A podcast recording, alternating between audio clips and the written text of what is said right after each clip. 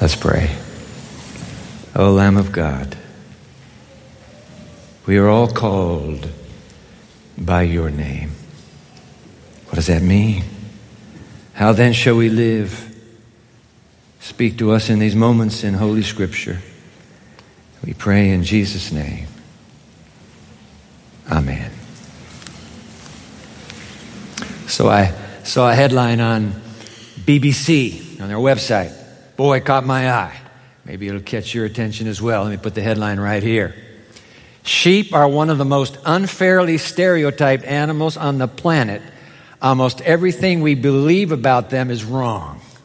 Come on. Are you talking about sheep like the sheep I know? I mean, come on. This is the sheep I know, right? And we're all wrong? Well, what is it you think about sheep? I think most people, when they think about sheep, think about a dumb, defenseless creature that spends all day yum, yum, yum, yum, yum, yum. Most people think that what sheep are good for, sheep, you, you, you either eat your sheep or you wear your sheep. That's what the sheep are for. Wrong. Turns out, highly intelligent. In fact, a scientist in China his name Keith Kendrick in one of the universities there found that sheep can recognize, hold on to your pew, sheep can recognize and remember at least 50 individual faces for over two years. Most of us can't even remember them for a year. The sheep got them down for 50. Wow. In his tests, uh, they, they would hold the faces up. Faces of the sheep knew or they didn't know and by the sheep's vocalization. Somehow that little bah indicated how they responded to the, to, the, to the face that they're seeing in the picture.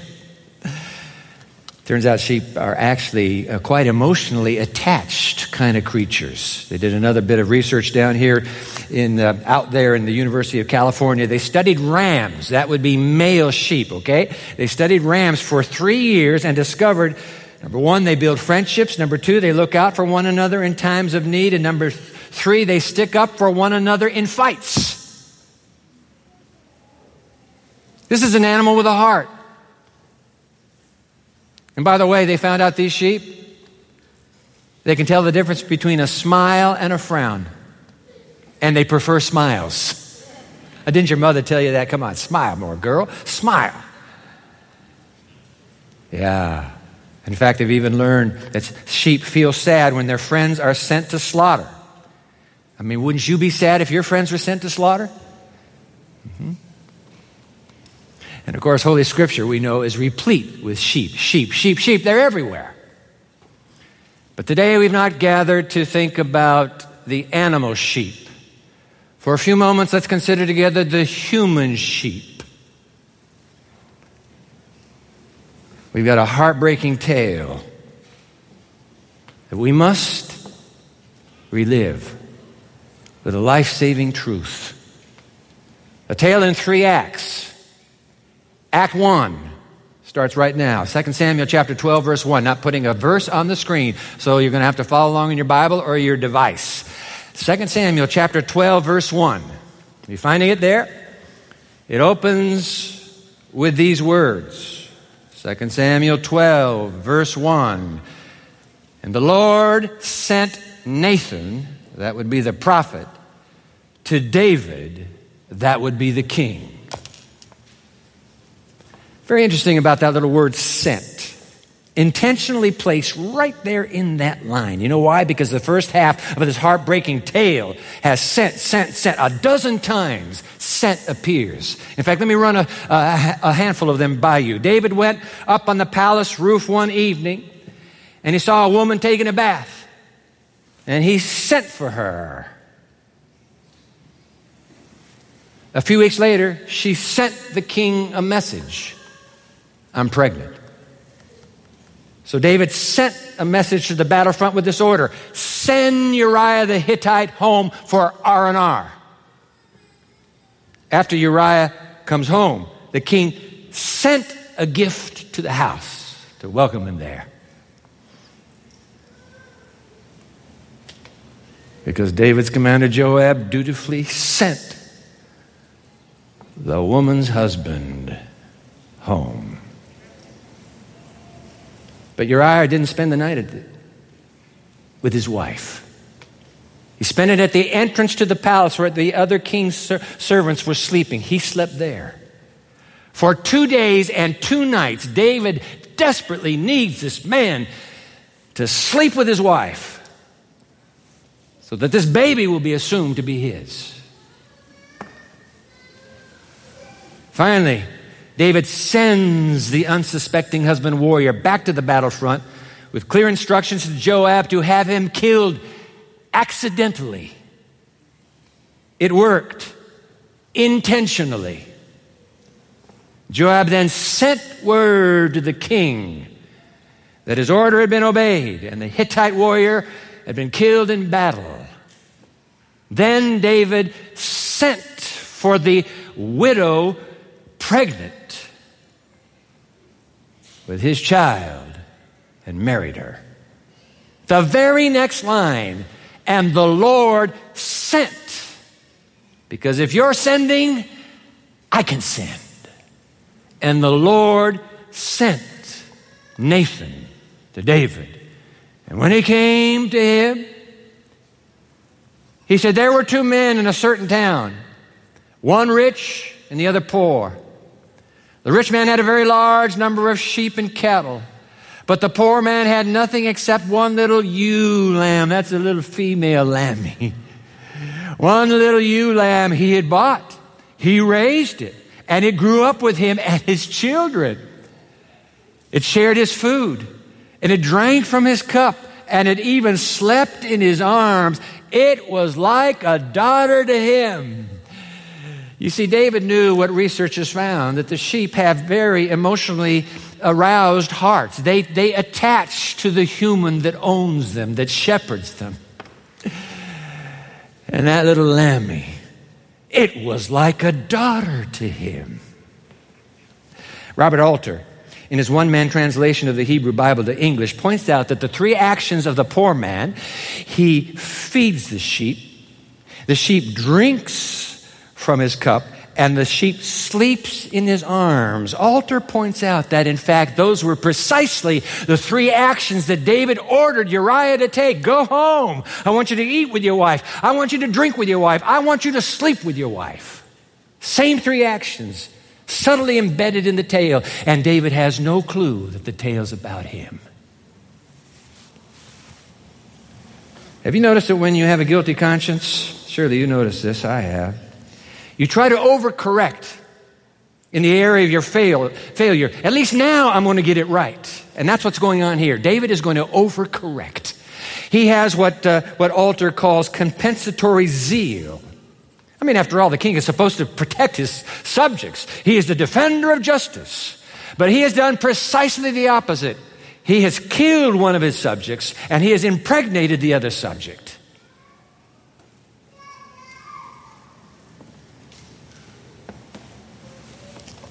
Verse 5 David burned with anger. You know why? He's a shepherd boy, that's why. Little David, play on your harp. Hallelujah, hallelujah. This is the little David. He knows his sheep. His heart burns with rage. Give me that man, Nathan. Give me that man. I'll take care of him. Restitution first, and then I'll kill him. The prophet looks into the agitated countenance of the king. And he leans in and he says, you are the man. And before David can catch his breath or recover, quickly the prophet goes on with a message from God. Then, verse 7 Nathan said to David, You are the man. This is what the Lord God of Israel says I anointed you king over Israel, and I delivered you from the hand of Saul. Did I not? I gave your master's house to you and your master's wives into your arms. The custom was to do that. He did it because Saul only had one wife. God is saying, I took care of you. I gave you all Israel and Judah. And if all this had been too little, I would have given you even more. Why didn't you come to me? Tell me what you need. You the man. You killed. You struck down Uriah the Hittite with the sword. You did it. Don't tell me. Others did. You killed Uriah the Hittite with a sword, and you took his wife to be your own. You killed him with the sword of the Ammonites. That's how you did it. Now, therefore, listen to me, O king. The sword will never depart from your house because you despised me and you took the wife of Uriah the Hittite to be your own. She is never called Bathsheba. In this message from God, she is never Bathsheba. She's the other man's wife. There is no name for her. She didn't belong to you. You are the man. Listen to me carefully. Verse 11 This is what the Lord says. Out of your own household, I am going to bring calamity on you before your very eyes. I will take your wives and give them to one who is close to you, and he will sleep with your wives in broad daylight. And guess what? That's exactly what Absalom did. He went onto the very same palace roof in the in the middle of the day and he brought in the king's wives and he slept with them in front of a gawking nation to prove, I am the king now and these women are mine. You are the man. You did it in secret, verse 12. But I will do this thing in broad daylight before, before all Israel. Act 1 condemnation. You and the man. Act 2, verse, thir- verse, verse 13. And David said to Nathan, the king who has collapsed in his throne, realizes it's over. It's all over. what does he say? I have sinned against the Lord, not against Uriah, not against Bathsheba. I did this to God. You're right. You are the man, and you did it to me. Act two, confession. And in this three act tale, here comes Act three. Nathan replied, The Lord has taken away your sin. You are not going to die. But because by doing this you have shown utter contempt for the Lord, the son born to you will die. You will not die. Commutation, Act 3. But an innocent one will die in your place. You say, wait a minute, God, God, please, time out, time out. Give me a break. You can't be serious. An innocent baby pays the price for a guilty king. That is not fair. And you're right, of course, it's not fair. An innocent, an innocent baby dying for a guilty king, or an innocent king dying for his guilty children. The gospel is not fair either. It's never been about fair, it's been about guilt and deserving to die and an innocent one stepping in and saying, I will die for her. I will die for him. Wow. That's why they call the gospel good news, ladies and gentlemen. The undeserving guilty having their sentences commuted through the death of an innocent substitute. Here they are, the three acts in the gospel according to Nathan. You have to move through these three, and so do I. Nobody gets a get out of jail free card. Here are the three acts. Act one, condemnation. You're the man. Act two, confession. I have sinned against the Lord. And Act three, commutation. You are not going to die, but an innocent one will for you. Wow. This is how it works with you and me conscience comes in and says, You're guilty. You are the man. Confession, hopefully awakened in a desperate heart. I have sinned against God. In Act 3, okay? You're not going to die, but an innocent one will for your judgment. Wow. Isaiah 53, verse 6. Oh, we like sheep. There's that animal again. We, like sheep, have gone astray. We have turned everyone to his own way, and the Lord has laid on him the iniquity of us all.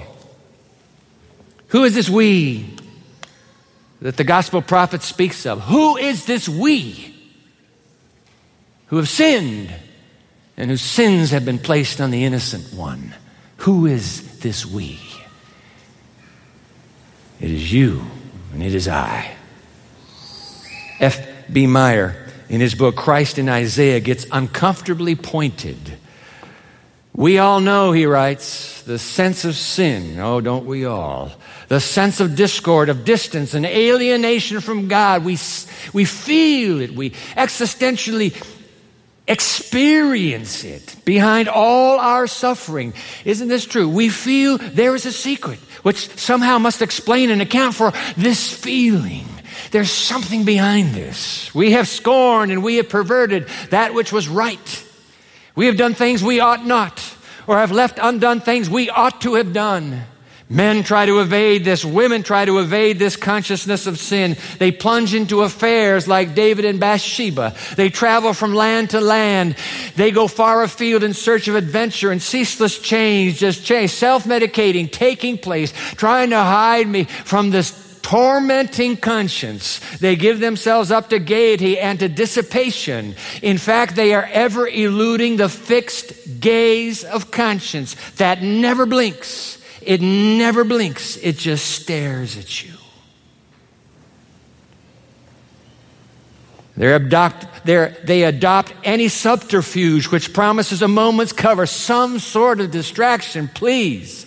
But it comes back again and again. The prophet voice arraigns us. The inerrant sleuthhound, the bloodhound, runs us down. I got you. Thou art the man. You are the woman. I'm talking about you. Whew. Oh, we like sheep have gone astray. We have turned everyone to his own way, and the Lord has laid on him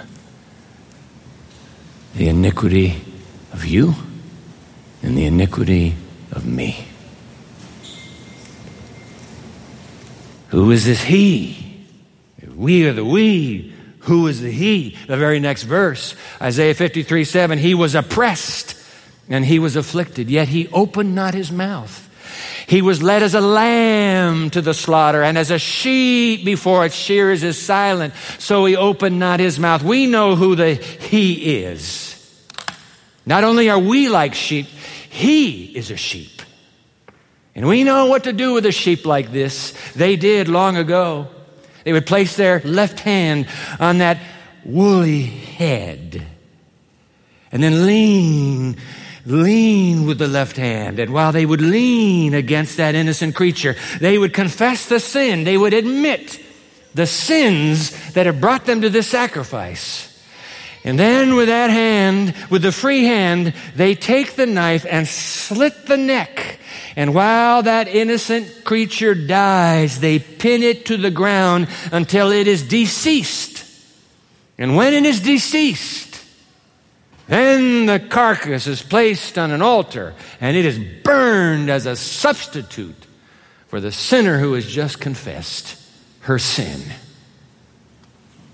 I want to suggest, maybe, that if we had to perform this ritual every time we morally melted down, we would surely think twice about that sin that is our favorite. Why would I want to keep doing this? Because, like David, we are as guilty as sin.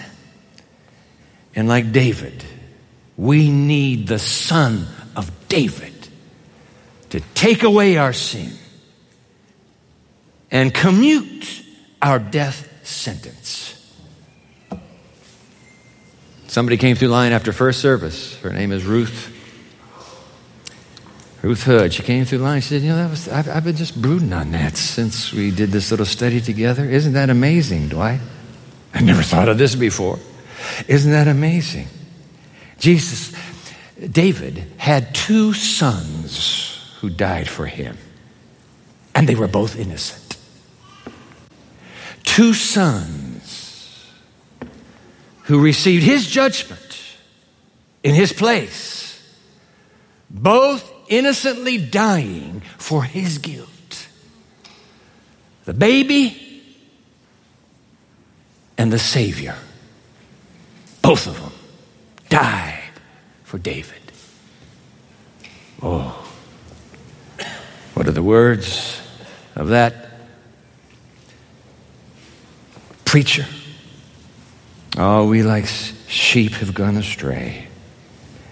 We've turned everyone to his own way. And the Lord has laid on him the iniquity of us all. Who's this he?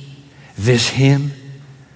John the Baptist thunders from the wilderness Behold, the Lamb of God who takes away the sin of the world. I would love to hear an amen right about now. Come on, you got to mean it. Behold the Lamb of God who takes away the sin of the world. And that's why we've gathered this morning. To have Him take it away, purge it away, wash it away. What is stained in our conscience. Welcome, fellow sinners. Welcome to the Lord's table.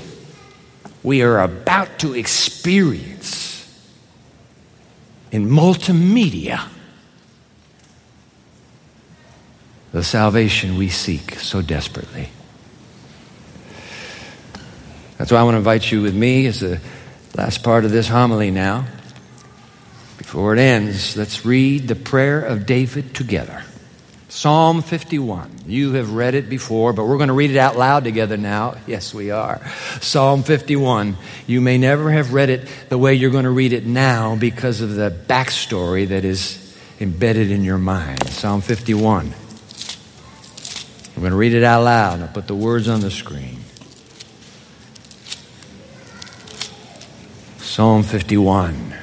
It begins with a preface, the longest preface in the Psalter.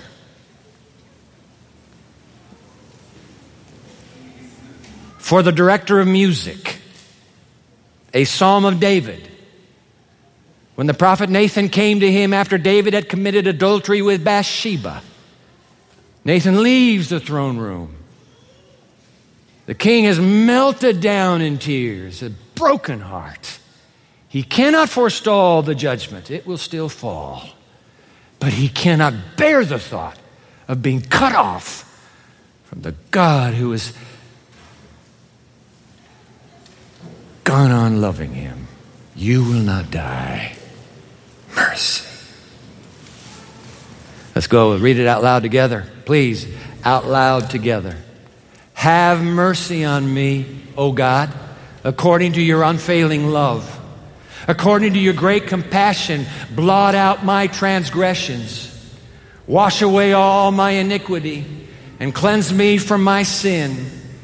For I know my transgressions, and my sin is always before me. Against you, you only have I sinned and done what is evil in your sight. So you are right in your verdict and justified when you judge. Surely I was sinful at birth, sinful from the time my mother conceived me. Yet you desired faithfulness even in the womb. You taught me wisdom in that secret place. Cleanse me with hyssop, and I will be clean.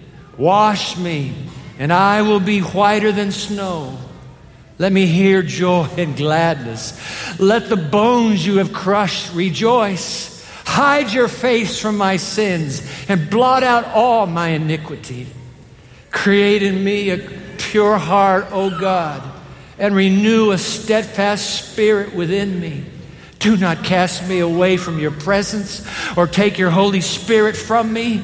Restore to me the joy of your salvation and grant me a willing spirit to sustain me.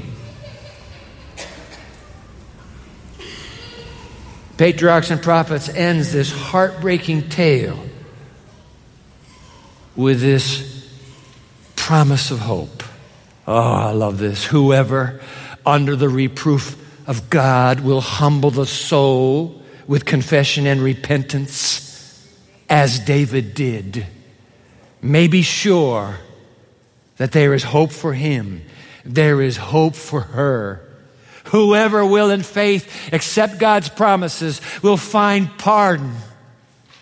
The Lord will never cast away one truly repentant soul, to which I say, Amen and Amen. Never will He cast away your repentant heart if you give it to Him. Let us pray. Oh God.